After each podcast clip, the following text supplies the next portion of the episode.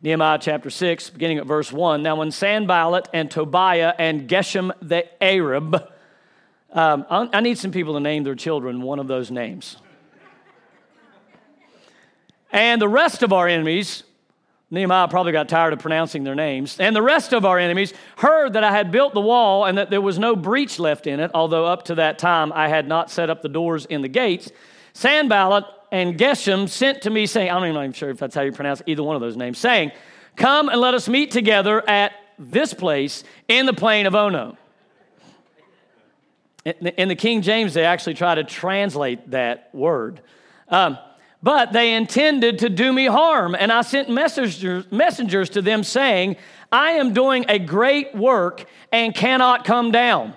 Why should the work stop while I leave it and come down to you.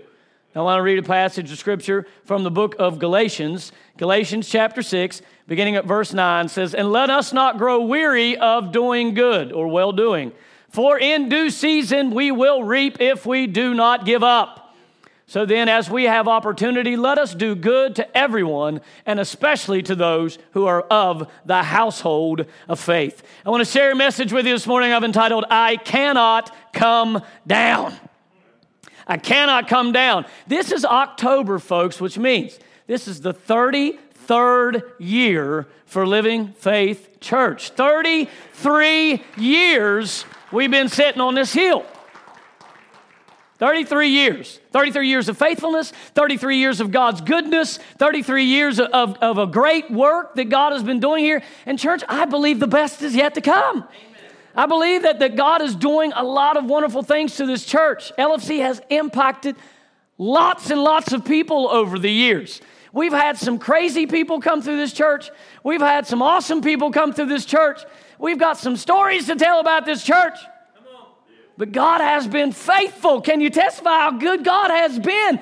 Has your life been impacted by the ministry of Living Faith Church? We have a reason to celebrate this month. Not only the fact that next week is Pastor Appreciation, and I'm planning on eating meatloaf, and I'm planning on eating ham, and I'm planning on eating chicken. And if there's any room on the plate for something else, I'll get it. Amen. So we've got one more year in the books of the history of Living Faith Church. And so when we get to a place like this, many times we ask the question, what do we do now? Okay, we've been here 33 years. We've been here. Well, here we are. Where do we go from here? What does God want to do in us, and what does God want to do with us? But here's the thing. When we talk about the church, when we talk about what the church is doing, when we talk about what living faith is meant to do, we all understand that we are the church, right? You, you do understand that, right? The, the church is not just a building, the church is made up of folks. So we are the church. So that means we need to ask ourselves that same question or those same questions. We look at ourselves and say, listen, I am where I am in my spiritual walk and growth. Here, this is where I am. I, have gotten to this place. I'm in this church or wherever I may attend. I'm connected to these crazy people, right? I mean, I've said many times before, if I'd have been God, I probably wouldn't have chosen some of you guys. But God did anyway, right? So, whether you've been here for 33 years or whether you've just been here for the last 33 minutes, we need to ask ourselves what do I do now? Where do I go from here? What does God want to do in me? And what does God want to do with me? Because what is going on with us is what's going to go on with the church. And that's one of the things that we talked about when we were talking about I am revival, when we talk about being a difference maker, when, it talk, when we talk about making an impact. The church is only going to make an impact if the folks in the church are making impacts. The church is only going to make a difference unless the people sitting in the pews are actually making a difference because the church, the building, the brick is not what draws people to the sanctuary. It's the love and the compassion of Jesus Christ flowing out of people to reach out to others and show that grace and mercy. That's what changes the world.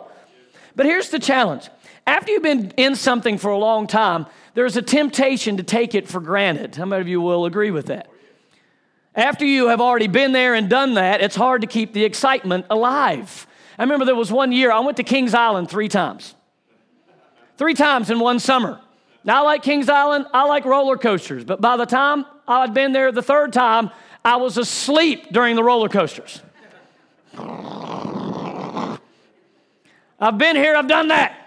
I've already went upside down that many times, okay? I know where it goes. I know where the turns are. I know where all the cameras are. I, I, I know where we're going. I don't want to go back, right? Because once you've been at some place, you, it doesn't feel new to you anymore. And once it doesn't feel new to you, you develop a ho hum attitude. Yeah. Right? It's Sunday morning. Uh. Right? What do I do on Sundays? I go to church. Yeah right? Because I've been doing it every Sunday. I've been doing it every Sunday. Even my kids, they're only eight and five. All Avery's like, what is today? Sunday. Okay. He knows where he's going. Daddy, what's today? Wednesday. Oh, we're downstairs. He knows where he's going. Right? He knows where we're going to end up, but you get this ho hum attitude. We find ourselves losing our passion, and what happens is we start going through the motions. We start going through the motions because I've been there. I've done that. I've, I've already seen this. It's not new. There's not that new feeling anymore. The excitement is hard to work up. This even happens in marriages. After you've been around each other long enough, you're like, eh. I'm married. That's my husband. That's my wife. Eh. Right? I don't know what that noise is, but that's what you're doing. So wait, what happens is, is we end up growing weary. We grow weary in well doing. We, go, we grow weary in doing good. And for a matter of fact, a lot of people start sliding towards quitting, or at least sliding towards sitting it out, watching from the stands, not being involved, but being a spectator. Watching what's happening. I've been there, I've done that, I've already done this, I've already been through this, I've already done this. And you know what? This is a dangerous attitude. It's a dangerous attitude in life. It's a dangerous attitude in our marriages. It's a, d- a dangerous attitude at work. Uh, I think Don shared the stat not too long ago. Most of us have heard it. Most accidents take place within 20 to 25 miles of your home. Why? Because you're used to it. You let your guard down. You got a ho hum attitude. I've been here, I've done that. I can drive this route with my eyes closed. Some of you have tried it. I have. I've, I've tried it. Ended up in a guardrail, but I'm, I'm just saying. You can try it. But this is a dangerous attitude to have that we get used to it. We start taking it for granted, but it's even more dangerous in regarding spiritual matters.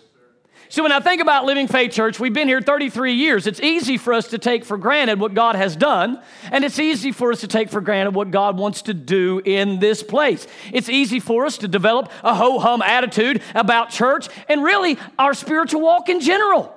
I've been saved for 40 years. I've been doing this for 40 years. This is how I've been doing it for 40 years. This is how I pray, how I read, this is how I worship, this is how I serve. Don't tell me to do anything else. I've been here 40 years. Don't challenge me. I should be telling you what to do. Maybe so. But here's the thing we get this ho hum attitude. What happens? Then we start losing our excitement. We start losing our passion. We start going through the motions. I've been saved for so long. I've been this for so long. I've been serving in this ministry for so long. I've been attending this church for so long. I've been in this relationship for so long. We develop this ho hum attitude and we start losing our excitement. We start losing our passion. We might even start sliding towards sitting out. I just want to sit out. I've been doing this for a long time. I'm weary and well doing. I'm weary and I've been doing all this good stuff while all these other people are sitting around. I'm weary and well doing. Right? Nobody notices me. Nobody gave me a title. Nobody patted me on the back. Nobody's having an appreciation day for me. Right? We, could spend the next year having a, we'll have a Bev appreciation day and an Amy appreciation day, and we'll, we'll just have a day for everybody. Somebody, well, you need to tell me when mine is because I want to make sure I show up because, uh, right? But as followers of how many of you, we should never take for granted the calling that God has placed upon our lives? I don't care if you've been saved for three hours or if you've been saved for 30 years. We never take for granted the calling that God has placed upon our lives. How in the world can we take, the Bible tells us in Hebrews, how shall we neglect so great a salvation? How shall we neglect so great a salvation? How do we take for granted this glorious salvation that rescued us and gave us a purpose and gave us an identity? God is about new things. God's about new things. If you're in Christ Jesus, you are a new creature. Old things have passed away. Behold, all things have become new. God has planted his seed in your life, and that seed brings forth fruit to the glory of God that he might be lifted up in our life because God is involved in new things. But it doesn't just stop at salvation. Every time we gather here, church, we have the opportunity engage with the supernatural. We've got to stop looking at Sundays as just an ordinary day because it's not. Every time we gather together as people of faith, if faith is present, the miraculous can take place. If faith is present, if there is if there is hope in the sanctuary, if there is passion and excitement for God and for his word, there is a manifestation of the presence of God. It's a mystery that we're even connected the way that God connects us. It is a supernatural thing that you are a part of the body of Jesus Christ. So that means every time we gather in this building, it's a brand new opportunity to encounter the supernatural God that we serve. And every day that we walk with God, it's a new opportunity to serve, to pursue His presence, to grow in the knowledge of Him. Every day of our life can be an explosion of His presence presence, a, a, a, an experience with Him that wasn't like yesterday, an experience with Him that was deeper than the one you had the day before. Every day is an opportunity for a new encounter with God, which means if we are going to continue the great work that God has called us to do, we have to develop an attitude. Some of you are like, well, I got no problem with that. At least my spouse doesn't. They developed an attitude a long time ago. But we got to develop an attitude. We got to develop a mindset. We have to make the choice to say, I cannot come down. Amen. Here in Nehemiah chapter 6, the, the back story of this, really quickly, obviously, Nehemiah is the story of a large group of Jews that had returned to Jerusalem to rebuild the walls of the city. If you remember in, in the history of the Old Testament, there was the northern kingdom, which made up 10 tribes of, of Israel. There was the southern kingdom that made up two tribes, which was Judah and Benjamin, but the southern kingdom was called Judah. Uh, the northern kingdom was taken into captivity by, by, the Assyrians. The southern kingdom was taken in captivity by the Babylonians, which was prophesied by Jeremiah. And, and so they're taken into captivity. They're in captivity for about seven years. God raises up King Cyrus. King Cyrus decrees that the Jews can go back to their homeland. So Nehemiah is now serving the king Artaxerxes and he, he's a cupbearer to the king. He goes to the king and, and, and inquires, or he inquires of his people back in the promised land. The information comes back to Nehemiah and says they're not safe, they're not happy. The walls of Jerusalem have crumbled. There's nothing to protect them, there's nothing to keep them. So Nehemiah weeps and cries, goes to the king, and says, Can I go back and build the walls?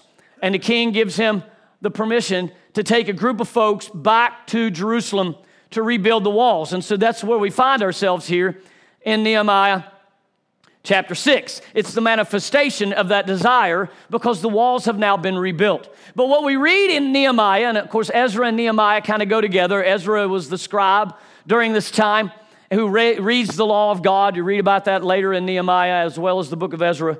But just like anything we ever do for God, let me, let me announce to you today if you make any decision to do anything for God, if you make any decision to pursue the Lord in any way possible, if you decide one day, I'm going to read my Bible more, I'm going to spend a little bit longer in prayer. I'm going to fellowship more with believers. I'm going to get involved in ministry. I'm going to help out in the children's church on Wednesday night, right? Because you're going to go home and pray about that today, right? Okay. You're going to come and say, I want to help with children's church on Wednesday night. Anytime you make a decision to step out from, for God, let me warn you, you are going to face opposition. Amen. You are going to face opposition. I don't care what you do when you decide to obey, put another O with it. Obey in opposition. It's going to happen. The people that don't obey don't worry about opposition because the devil don't care. Right? But if you step out by faith, a lot of us think, well, if I get involved in ministry, it'll be a float to heaven. if there's anything 33 years of ministry have taught us, is it's not floating to heaven, right? Okay, so there's going to be opposition. He runs into enemies. Sanballat the Horonite, Tobiah the Ammonite servant, Geshem the Arab, the Ashdodites, they're, they're listed too. Ashdodites. They're not happy with the possibility of Jerusalem being rebuilt. And if you look over the chapters of Nehemiah, just real quickly, you see the opposition that they run into. In chapter 2, they first start with an accusation, they start with questioning their motives. They come to Nehemiah and say, Are you rebelling against the king? Are you here building this wall because you're planning on uh, developing your own kingdom here and rebel against the king? For a matter of fact, they even said, We've heard that Nehemiah, you're wanting to make yourself king. So they come with these accusations. They come with questioning their motives. In chapter 4, they turn to mocking them. They look at these feeble Jews out here trying to build a wall. They even go and say, the wall's so weak that if a fox ran up on it, it'd fall down.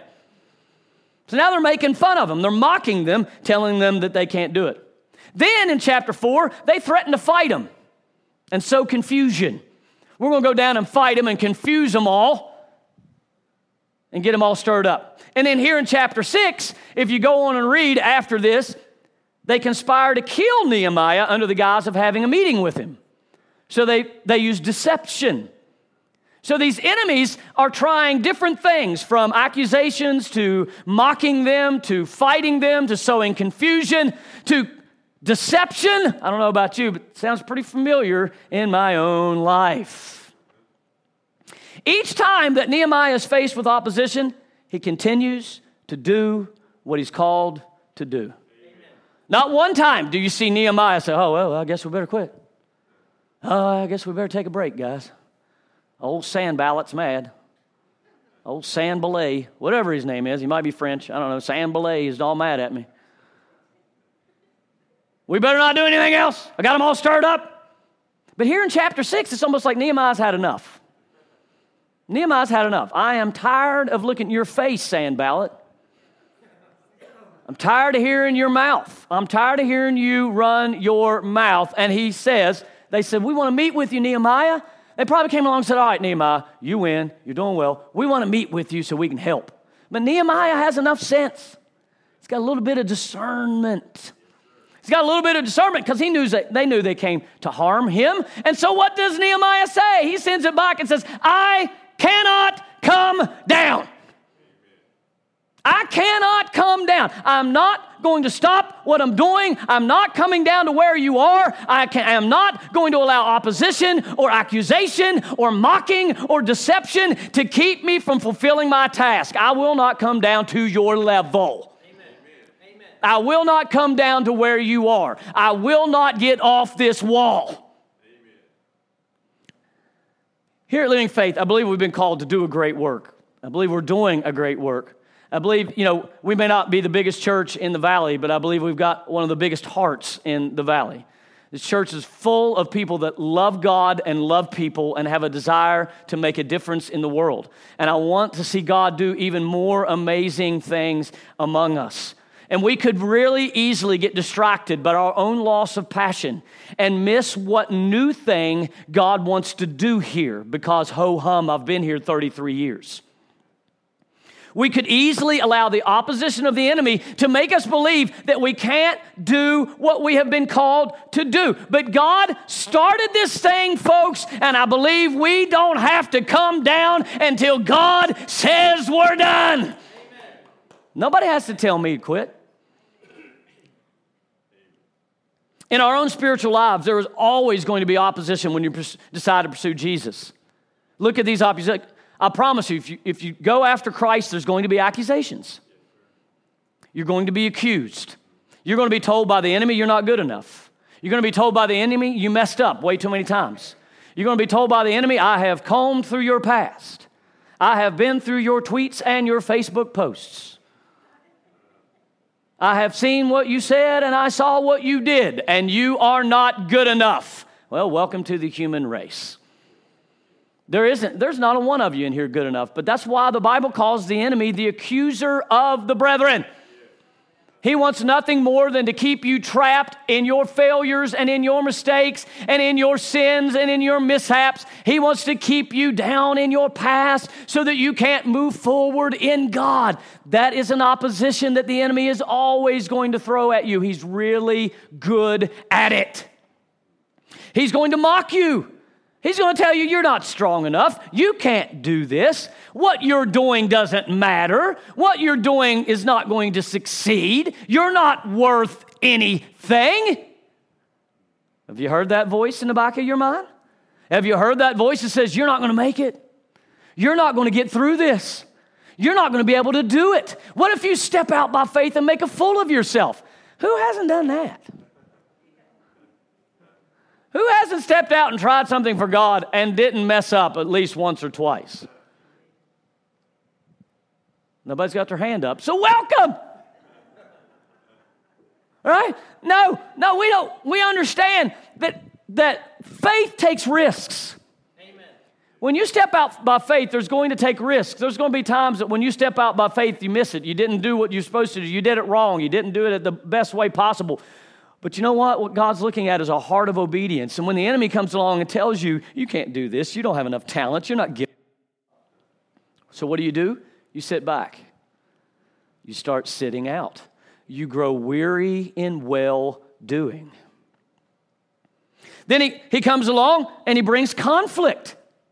The enemy will always stand against you. Every obstacle and every roadblock he can find, he is going to use against you. And then what he brings with that conflict is confusion. Because when the enemy attacks, when the enemy comes in and stands against you and throws up roadblocks, what happens? We start questioning God's goodness. We start questioning God's purpose. But God, I thought you called me to do this. I didn't realize I was going to run into a devil. Right? I'm not talking about the people that you're working with in ministry, right? Or the little ones on Wednesday night. Yeah, sure, the, the enemy do, can use people, but they're not the devil all right? We wrestle not against flesh and blood, but against principalities and powers, right? But here's the thing we recognize that when the enemy brings conflict, when the enemy tries to bring a direct assault against us, many times it throws us back in confusion because we don't understand what's going on. We start questioning God's purpose and we start questioning God's love and goodness towards us. And then it, all that confusion does is brings more accusation in. Where you're in this place because of what you did. You're in this place because of your sin. You're in this place because of this. And because of that, you can't move forward. You're trapped in confusion. How else does he attack? He attacks by deception, which is really his number one weapon. Jesus says that the devil's not only the liar, he's a father, he's the father of lies. All lies originate from this ugly demonic creation. He's a liar, and he will tell you anything it takes to get you to come down to where he is. Let me bring you down from the great work that you're doing. Let me pull you off that wall. Let me, let me accuse you and mock you and confuse you so that I can pull you down off that wall. I want you down here with me. I want you down here with me.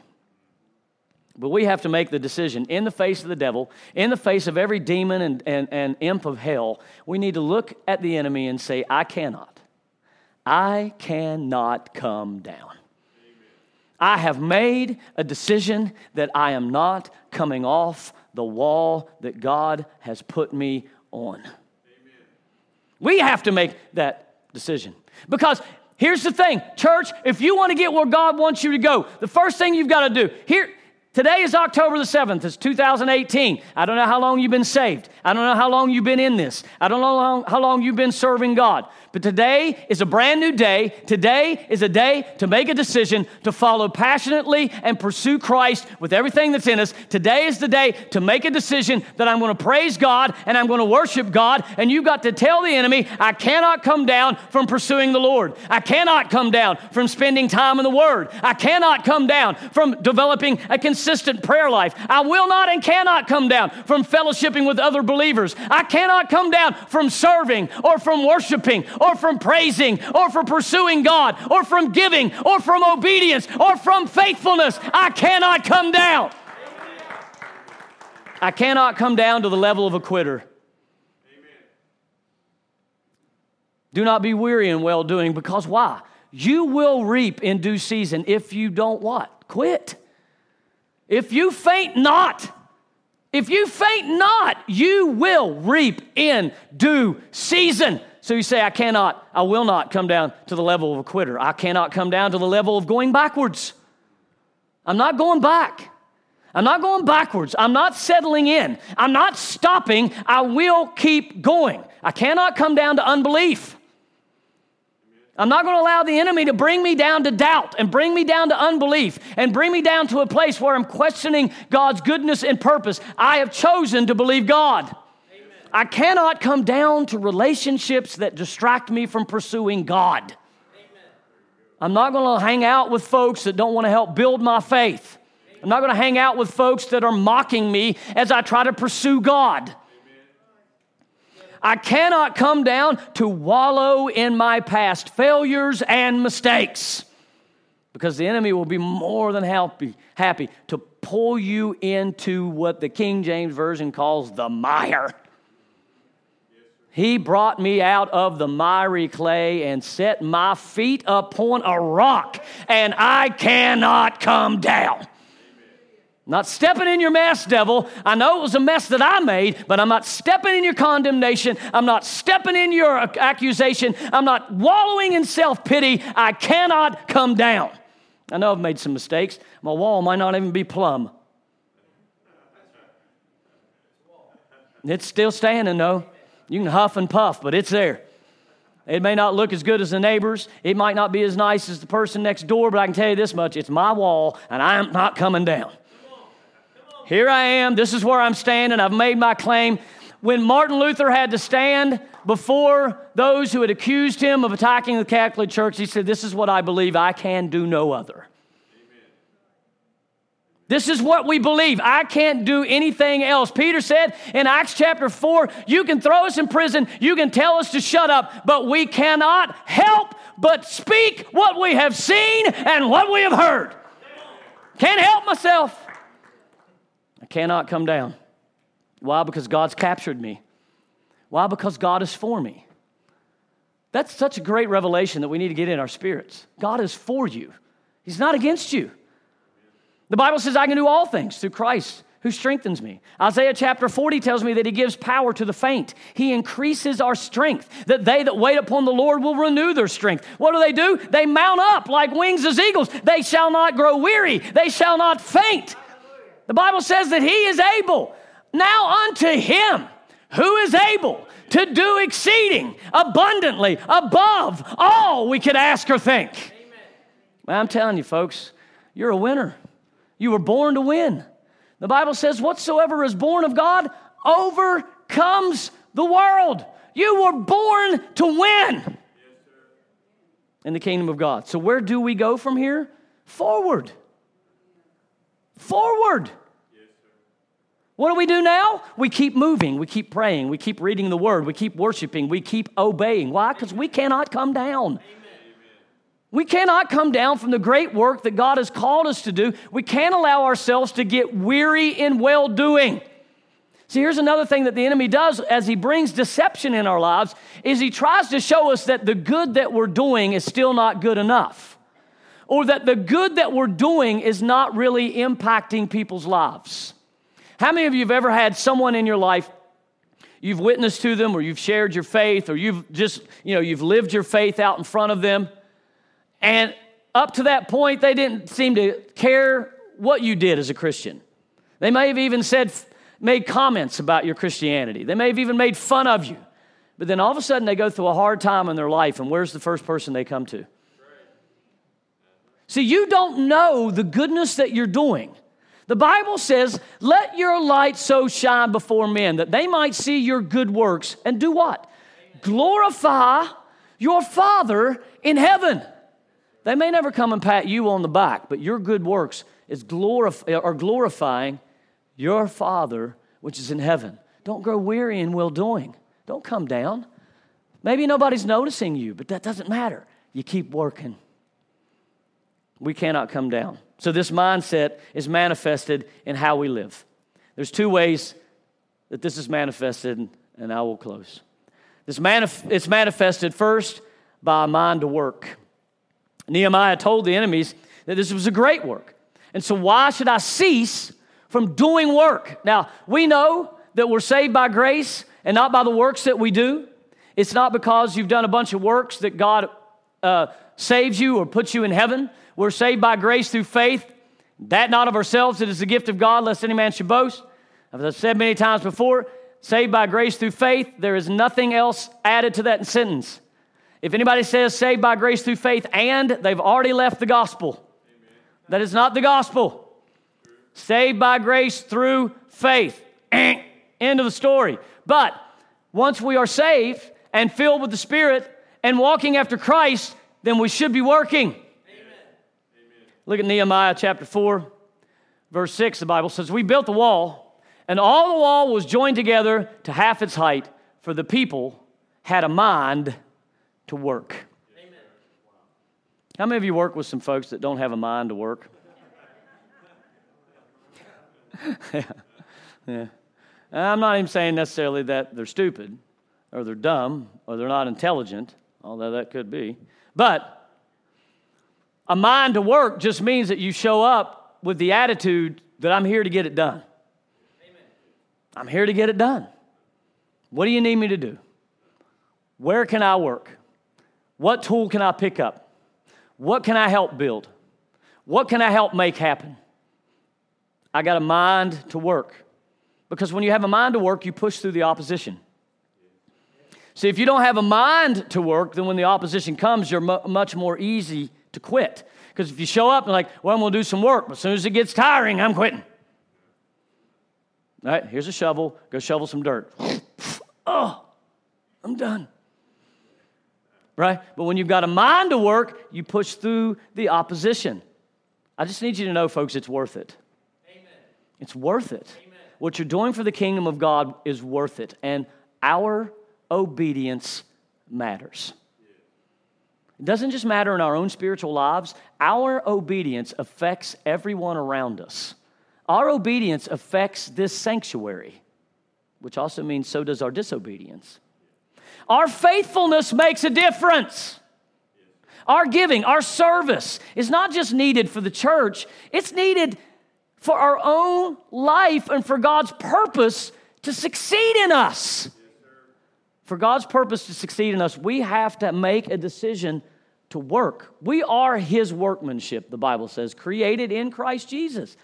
What are we supposed to be doing? We're supposed to be doing good works to the glory of God. Yes, Amen. If we're going to serve the Lord, then we have to say work. If we're going to get involved in ministry, then you've got to say work. Okay? Ministry is work, service is work. And work is tiring, and work requires energy, and work can, can drain you, and work doesn't always get recognized, and work doesn't always feel like fun. But when you've got a mind to work, See, there's a lot of folks that the reason why they're in shape and the reason why they can run marathons and, and such things like that is because, first of all, they're not eating donuts at 12 o'clock at, at, at midnight like I did last night while I was watching the UFC fight. I had a cream filled, chocolate covered donut. It was fantastic. Hallelujah. There are good things in earth. All right. But what do they do? They yeah, they eat right, they exercise, but they've got a mind to push themselves to do what it takes to do. If we're going to have a mind to fulfill what God has called us to do, we've got to have a mind to work. But we also got to have a mind for war. Because make no mistake about it, pursuing Jesus is an act of war. When the Spirit draws you and you make, you make that decision, I'm not coming down. I'm going to pray, I'm going to read the Bible, I'm going to fellowship, I'm going to worship, I'm going to serve, I'm going to pursue Jesus. You just declared war on the devil. The enemy of our souls does not want us to continue in the great work that God's called us to do. The enemy doesn't want us praying or reading or worshiping or serving or fellowshipping. Why? Because these are acts of war. Look at the passage here in Nehemiah chapter 4, beginning at verse 15. Nehemiah chapter 4, verse 15. When our enemies heard that it was known to us, because the Lord's revealing things to Nehemiah, and that God had frustrated their plan. Aren't you grateful that you've got a God that frustrates the enemy's plan in your life? Because this is when they were coming to fight them. Nehemiah didn't even have to fight them, God just frustrated them. We all returned to the wall, each to his work. From that day on, half of my servants worked on construction, and half held the spears, shields, bows, and coats of mail. And the leaders stood behind the whole house of Judah, who were building on the wall. Those who carried burdens were loaded in such a way that each labored on the work with one hand and held his weapon with the other. And each of the builders had his sword strapped at his side while he built. The man who sounded the trumpet was beside me. And I said to the nobles and to the officials and to the rest of the people, The work is great and widely spread, and we are separated on the wall, far from one another. The wall's getting bigger and bigger and bigger. In the place where you hear the sound of the trumpet, rally to us there. Our God will fight for us. What I think is really interesting is that one phrase in there. Says they had a tool in one hand and a weapon in the other. So they're pounding a nail with one hand and slicing off demons with the other. When, you're, when you decide to serve the Lord, this is the attitude we've got to take. Give me a tool in one hand and give me a weapon in the other. Because once you make the mindset to work, you've made a mindset to war. Once you've made a mindset to, to pursue God and do what God has called you to do and accomplish the great work that God has called you to accomplish, then devils are going to rise up. Opposition is going to come. So you better have a tool in one hand and you better have a weapon in the other because you've got to be prepared for work and you've got to be prepared for war. Why? Because this is about eternal matters. And the seriousness of it should always be a reality to us.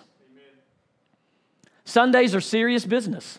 I'm all about having fun. I'm all about uh, uh, worshiping and, and celebrating. That's what we're here to do. But we recognize that what we are here for is serious. This is serious business. We're talking about eternity here.